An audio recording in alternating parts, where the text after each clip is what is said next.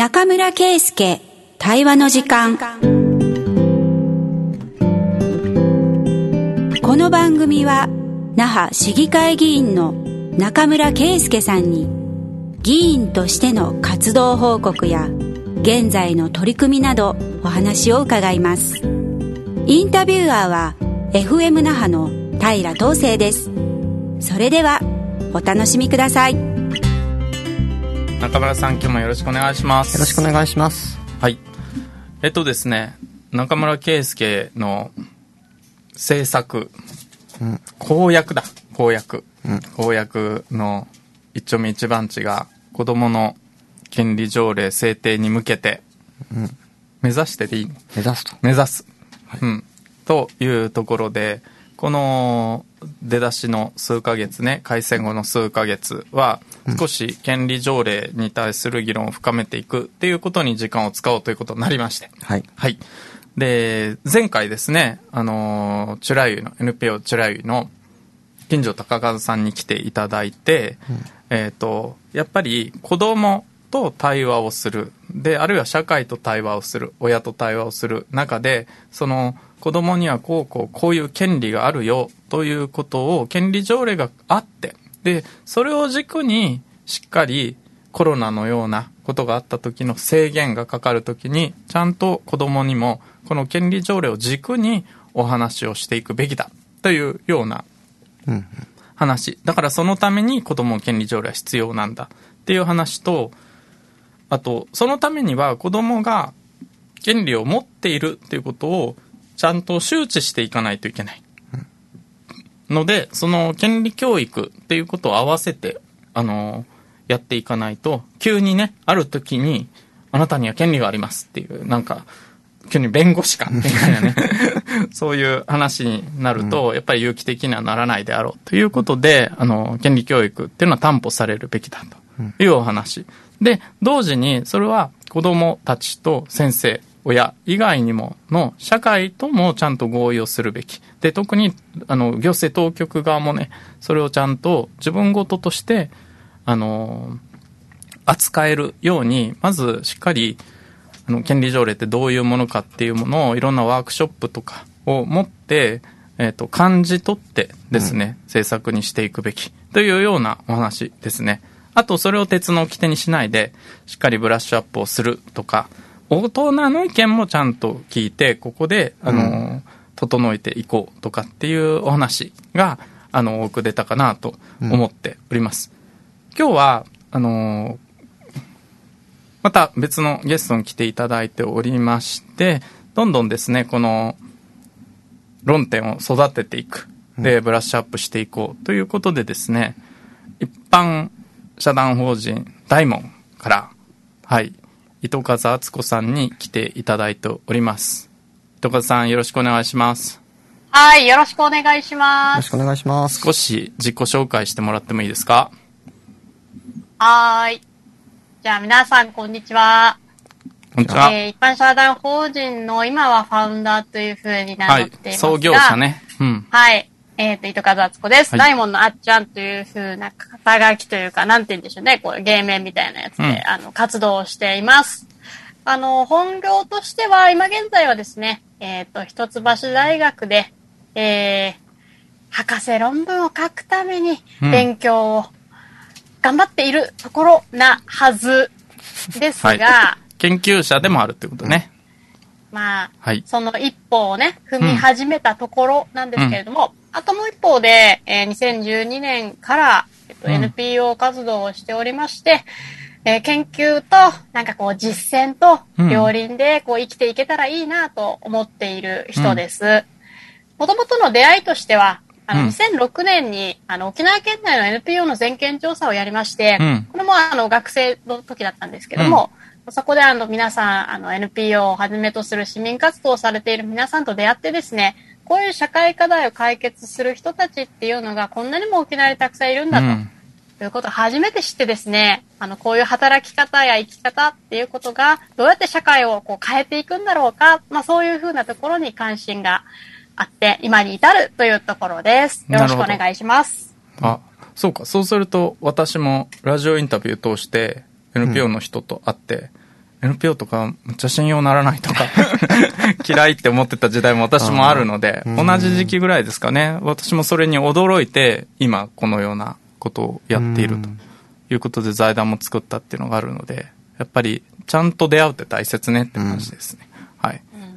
これ余談で、はい、はい、ということで糸数さん、あのこれからにかいにわたってですね、あのよろしくお願いします。はい、よろしくお願いします。はい、で早速なんですけど、まあ子どもの権利条例をまず制定をするっていうことに対してですねの、まあいいですよ、反論もあってもいいですし、えーと、じゃあ目的ってどうあるべきだっていうような、そもそもこれって必要なのって、なんで必要なのっていうところから入っていきながら、この前回の、えーと、金城貴和さんの意見に、えー、を、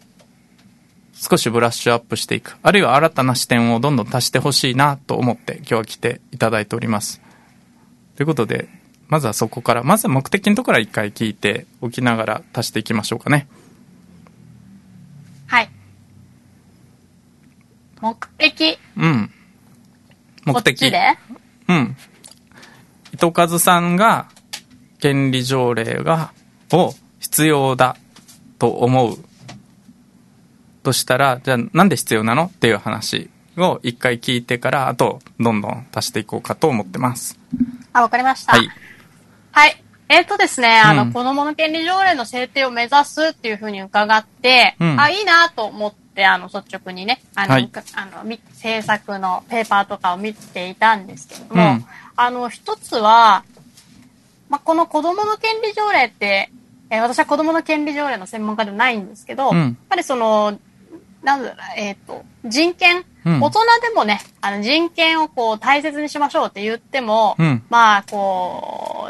う十分認知されているわけではない現状の中で、うん、子供ってどこかしらこう認知されていないというか、うん、政治とかの側面で、社会的な側面でこう参加していくっていうなった時に、うん、まだ一人の個人として取り扱いをされていないような状況もあるので、うん、そういった意味では、まあ、やっぱり人間としてえー、彼らもその一人一人との権利があるというふうにしてこう見ていくっていうのは、うん、あの非常に面白いなと思っています、うん、まあ、背景としては沖縄県内においては子どもの貧困問題が最近は非常にその注目されている部分もあって、はい、じゃあ彼らの問題というのもこう特殊なあしんどいお家の子だけどかわいそうな問題として捉えるのではなくて、うん、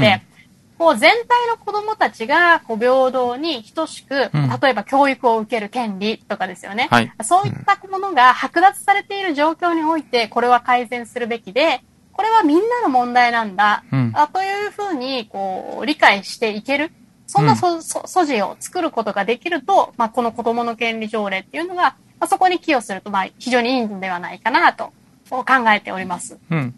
これはじゃあ子供のというよりは子供がまず持ってる権利をちゃんと認識して人権を意識するっていうところも大切っていうことですよね。だから自分のことだけではなくて周りにも人権があるしということを子供のうちで知ってないと大人になってから人の人権と自分の人権の整合性が立たなくなったりっていうこともあるかもしれないですね、うん、うん、そうですね。じゃあしっかりてもらう、まあそういう意味では人権教育の一端でもあるっていうことですかね、うん、そうですね。だから条例を作ろうとしたときに、うん、じゃあそもそも権利ってなんだろうって考えなきゃいけないし、それが周知された状態じゃないのに考え始めちゃうとやっぱり自分たちのためにならない条例になってしまう可能性も出てくるので、うん、そこら辺をしっかりやるのであれば、まあ、おっしゃるようなその浸透していく、その改めて考えることができるっていうその道具にもなるというかな、うん、ありがとうございます。じゃあこれから糸数さんなりの、あのー、論点を少しずつ足していってもらえればなと思いますが。そうですね。あの、私はあの、ちょっと子供が子供の権利条例をどう使うかっていう観点は、うん、あんまりこう、ちょっとこう、イメージとして湧いてないので。はい。いいですよ、他のこと。まあ、我々がこう、うん、使う側、制定していく側、一人の大人として考えたときに、はい、やっぱり私たち自身が子供っていうものを、なんかこう、庇護すべきものとして扱ってしまったりとか、うん、こう、判断が未熟なもの、存在として、うん、こう、理解してしまったりとか、うん、そういったところに歯止めをかけるような、まあ、ものとしてね、うん、こう、権利条例っていうのが明文化されていくっていうのがいいなと思っていて、うん、まあ、そうすることによって、例えばこの子供のためにっていう言い方でね、みんな何でもかんでもやろうとするんだけど、うん、はい、本当にその子供のためなのかどうかなんて、本当はわかんないんですよね。うんうん、私たちの押し付けかもしれないし、うん、やってあげたい精神が先行してね、うん、子供のためにとか思ってるかもしれないけれども、それが本当に子供のためかっていうとそうじゃないから、一旦子供っていうものには、こう、一人一人の人格があって、一人一人の権利があって、うん、それぞれがこう主張したいこともあるだろうし、うん、とはいえ、主張しなくったって、えー、人権があるんだ、うん、ということを我々がこう自覚的になるためにも、まあ、明文化されているっていうのは必要かなと思いますし、うん、特に今回その市町村単位でやっていくっていうことであれば、はい、那覇市ってどんな街にしたいかとか、そういうふうなことを考えながら施策っていうのが展開されているはずなので、この施策って、まあ、こあごめんなさい、子供に関してなんですけど、うん、この施策って本当に子供の権利条例とこう照らし合わせたときに、あ適切だって言えるだろうかとかね、うん、そういうふうなこうガイドラインとしての役割っていうのを果たしてくれるんじゃないかなと。いうふうには感じています。うん、なるほどね。そうか。これはあの今後半の話は前回高勝さんの言っていた軸、話の軸がないとやっぱ難しいと、うん、あの話し合いの軸がないと難しいよねっていう話につながるところかな、うん、というところと、やっぱ我々自身の大人も含めた人権問題をしっかり意識し、子ども人権のことを考えることを通して人権のことを考えることができるっていうことは非常に重要かなと思いました、うん、ありがとうございます。どんどん足してもらっていいですよ。はい。そうはそうですね、うん、でこういったことで、まあ、明文化していったときに、うんまあ、このまあ話をね照らす軸になるんじゃないかっていうことを話しましたけど、とりわけ財政出動を可能にするものになってほしいなと思います、うん、なるほど、うん、あの基本的に日本においてはその、まあ、教育費の投資が家族負担が大きいというふうに指摘がされているように、はい、やはり家族においてこう、まあ、どんな家族に生まれたかによって子どもの将来設計や教育達成や進路選択っていうものにものが影響を及ぼされていると、うん、そういう事態がある中で、じゃあその市町村、まあ、行政の単位で考えたときにどんな風にしてその、まあ、格差をねフラットにする方向で施策が展開できるのかっていうことも一つだろうし、うん、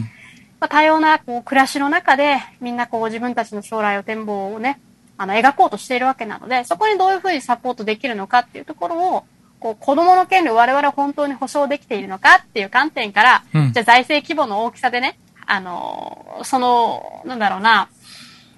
うーんこう、はか、測れる、うん、評価できる、評価可能な数値にすることができる、うん、とすると、あの、面白いんじゃないかなと思ってます。うん。財政出動の一つの論拠ですよね。政策の根拠になるべきっていうところと、はいうんうん、あと、今、後半の話はちょっと突っ込んでいて、じゃあそれを評価するときの物差しとしても使えるものではないと。使えるものであるべきっていうお話だとすると、文面の書き方って、うん、そこであのスローガン的なものとか、うん、あのキャッチコピーだけみたいなものは許されないっていう感じにはなるかもしれないですね、うん、あの後でちゃんと測れる数値があの入っているかどうか、うん、で あ, ありとあらゆる子供に関係する施策がそこの文面と照らし合わせて正しいかっていうところは、うん、ちゃんと測れるような書き方の方がいいっていう話ですかね、うん、糸数さんね。ああ、そうですね。数値の評価ってすごく難しいので、うん、子供の成長なんて定量的に測れるかっていうと難しいので、うんうんうん、あの、ここはととちょっと取り扱い注意なんですけれども、はい、でも少なくとも、うん、子供の権利を大事にしようって掲げてる市町村にもかかわらず、これぐらいしか財政出動させてないじゃないかっていうふうなことが、うん、まあ数値で見えるっていうのは、うん、あの大事な視点かなと思ってます。うんただ一方でね、うん、あのー、じゃあ数値にしやすいものだけを求めていくことが必要なのかっていうと、例えばなんですが、こう今のお話でその懸念される事項としては、うん、じゃあ子どもたちのね、あのーまあ、数字として現れていく、そして高校高等教育への進学率とかね、うん、なんかそういうふうななんか安易な数値目標に対してのための、うんこうまあ、教室学ばっかりをこう見てしまうっていう懸念もありますから、確かに、うん、そういうふうにならないことが必要で、やはり子どもの権利条例といっても、うん、まあ多分国連の子どもの権利条約っていうのに批准した形でこう、うん、あのー、まあ文面は作成さしていくんだと思うので、うんまあ、どんなふうにこう那覇市にとって良いものなのかっていうのを展開していく、そこにねあの具体的な数字が必要かどうかってちょっと私には難しいなぁと思います。うん、わかりました。ああ、どこまで示すかな。そうだね、うん。そこはスローガンだけだともういくらでも解釈できてしまうし、うん、逆に数値化をここで入れてしまうと、数値化しやすいものがあのだけが残ってしまうとかね、うん、そういうリスクもあるっていうことで、ここはバランスなんだなって話ですね。うん。うんうんそれはよくわかります。中村さんどうですか、うんあのーまあ、条例の中で、まあ、どこまで書くかっていうところで、うんまあ、少なくとも必要なのは行動計画みたいなものを作るよっていうことぐらいは絶対入れなきゃいけないと思っていて、うんうん、さんねんかんのうちに、まあ、これらの施策を進めていきますよっていうことだけ決めておけば、じゃあそのさんねんかんの計画の中で、じゃあ何をどこまで進めたらいいんだろうかっていうのが、うん、その市町村によって足並み違ってくると思うんで、南市の場合はここまでやろうね。そしたらじゃあどういう事業をしようねとかっていうのが出てくると思うんで、その行動計画をしっかりに詰めていけば、うん、まあそのやりましょうっていうだけじゃなくて、いつまでになどういうことをするっていうところまで見えてくるので、条例で定めることと、うんまあ、その行動計画とかそれに紐づいた行動計画ねですね、うん、そういった行政計画に落とすっていうところを、まあ、意識してやっていけばいいのかなと思いますね。なるほど。そうすると健全な運営ができるんじゃないかってところですね、うんはい、あこれも納得です。徳田さんさらにありますか？まだごふんぐらいあります。はい、あのこれに関してはもう一つあって、うんうんこういったことをこう施策展開するときに今度は、はいまあ、例えば委託事業で市民団体に事業をこう、まあ、何かお願いしますとかね、うん、あの共同しますとかっていう風になってくると思うし、うん、例えば有識者委員お願いしますとかね、はい、あとはなんかこう市民団体に外部評価お願いしますとか、うん、いろんなことでこう地域の関わりっていうのが増えてくると思うんですけど、うん、なるほど。こういった中でね、子ども支援に関する人、うん、そこで働く人たちの権利保障っていうのも非常に重要なんだっていうことをこう忘れてはいけないと思っていて、うんうん、例えば最近だとやはりそのこう あ, ある特殊なお金でこう雇用された支援員たちが非常にその、まあ、ワーキングプアに近いような状況で実は働いているとか、まあ、非正規子どもたちをこう支援する側の人たちが、まあ非正規雇用でいちねんかん契約になっているとか、うん、それの結果その支援が積み上がっていかないんだっていうような問題点が出てきていたりとかしていて、うん、子どもの権利をこう保障する人たちが実は既存されているっていう状態は、うん、やっぱり子どもの権利条例を制定するにあたってやはりその子どもが大人になっていくこの間に誰かこうどっかのタイミングで権利が保障されない状況があるっていうことを作らないっていうような、そんなこの子供から大人へっていう起点になる、まあ、人権の起点になっていくようなこう理解が進む、そんなものになるといいなと思ってます。じゃあ、まあこれそもそも論ですよね。だけどね本当そもそも論で労働、労働問題のそもそも論な気がしますけど、まあ、当然だと思うけど、一応中村さんこのあたりはどうですか？そうですね、行政がそのなんか委託を出すときって、うん、やっぱどうしても今まではあのコスト削減の視点っていうのが大きかったので、うん、そうじゃなくて何をしたいので、そのために何が必要なのっていうのを、まあ、お互い話し合う中で、うんまあ、事業の設計っていうのができていけばいいのかなと思うんですけど、まあ、どううしてもあの公募になるで入札になるとかっていう形になってしまうので、うん、そこら辺がなんかその行政が全部組み立てた後にじゃあ値段で勝負みたいな形になっちゃうと、うん、そういうワーキングプア的な働き方しかできないような契約になっちゃうと思うので、ねうんまあ、その辺の行政の、えー、事業の作り方投げ方みたいなところもまあ変えていかないといけないのかなと思いますね。そうね、まあ、ここでいう委託者は事業パートナーですから、うん、その人たちの契約の形態とか出し方とかね、うん、あの話の詰め方みたいなことはそこで働く人多分相当ここは労働をなんていうのかな集約するっていうか人件費が か, かなり多くを占めるってことが予想されるので、ここのケア必要ですね、うんうん、なんか本末転倒な話ですよね、うん、子どもの自立とか将来の就労とかを目指してやるのにそこを 手, 手助けする人の就労状態が悪いみたいなものはちょっと、うん、あの要注意ってことですね、うん、これはじゃあ政策を回す上での注意点というふうにして捉えればいいのかな、うんうんえっと、もうちょっとそうだな結構政策に展開する話意外と聞けてるかなと思いますけど、もうワントピックぐらいいけるかな、うん、そうするとあの、うん、もう一つあって、うん、今度はちょっと違う観点からなんですけど、はい、子どもの権利を守ろうっていう時に、うん、あの誰が子どもなのかっていうことをどうやって捉えているのかっていうところに一つ問題がありそうな気がしてて、誰が子どもなのか、うんうん、一つはじゃあじゅうはっさいから選挙権あります大人です、うん、なのか、いやいや違いますよとはたち超えて、うん、それとも親、まあ、家から出て独立して自立するまでは子どもですよなのか、うん、いやいや子どもが生まれた産んだ、うん、親になった時点で実はもう大人なんですよなのか、うん、なんかここら辺って家族間に関してのイデオロギーが結構こう含まれてきそうな議論になりそうだなと思っていて、今ってその若者を支援をするときにその政策上の問題として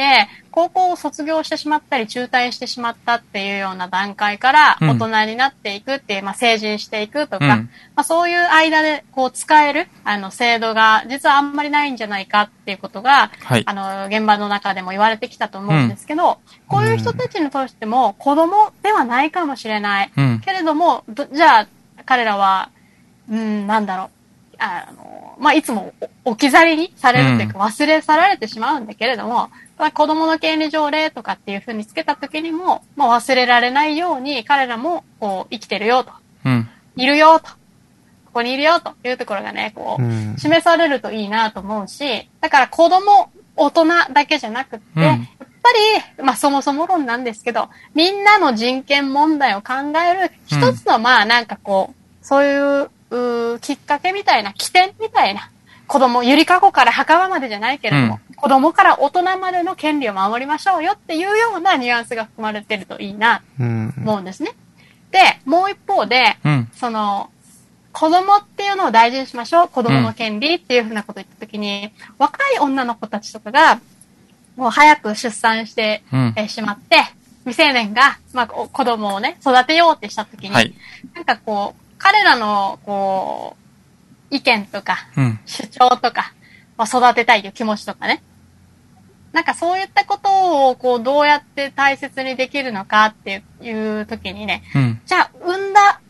この女の子たちっていうよりもその生まれた子供を大切にするためにじゃあ彼らとこう別れてね過ごすことがいいんじゃないかっていうようなことをね、うん、あのまあ、子供を大切にしようっていう観点からこう生まれかねなかったりとかして、うん、そうするとこの女の子の方をあんまりこう大切にされていないような、うん、こうなんだろうな受け取りをねしかねないような状況にもね、うん、いやもちろん支援者はみんなの、はい、みんなのことを大事に思ってるんだよ、うん、思ってるんだけれどもこう受け取りかねないような状況も生まれそうな感じがしていて、うん、なんかこう子供の権利って言った時にこう誰を大事にするのかっていうのがねこう難しいこう問題を生みそうだなと思っていて、うん、そうじゃないんだけれどもみんな大事なんだよっていうことをね、うん、子どもの権利条例っていうのをねこう作るとしてもみんなちゃんと人権があるんだと、うん、そういうことを大事にしていこうっていうメッセージなんだっていうようなねこう全体へのメッセージもね含んでほしいなって思うんですよね、うん、これこの話はもったいね最後になってなるほどすごいすごいあのよくわかります、うんうん、人生設計って人それぞれだし助走期間がね、うん、長くないといけないこともあるのに、うん、そこで子供を産んだら早く大人にならないといけないし、うんうん、でちょっとしたことで子供のためにって言って今ねすごいオブラートに包んで今言っていただいたけど、うん、そこでねあのセパレートさせないといけないみたいな議論って結構ありますよね、うん、そうあとなりがちなんでね、うん、議論がね、うんうん、だからそこもその親も含めて包摂していくっていうところは、うん、子供の権利条例が逆にあるばっかりに、うん、そっちにフォーカスしてしまうとちょっと危険っていう話ですよね、うんうんうん、ちょっと運用上の危険のなんか示していただいたなと思います、うん、いいですかそういう解釈で。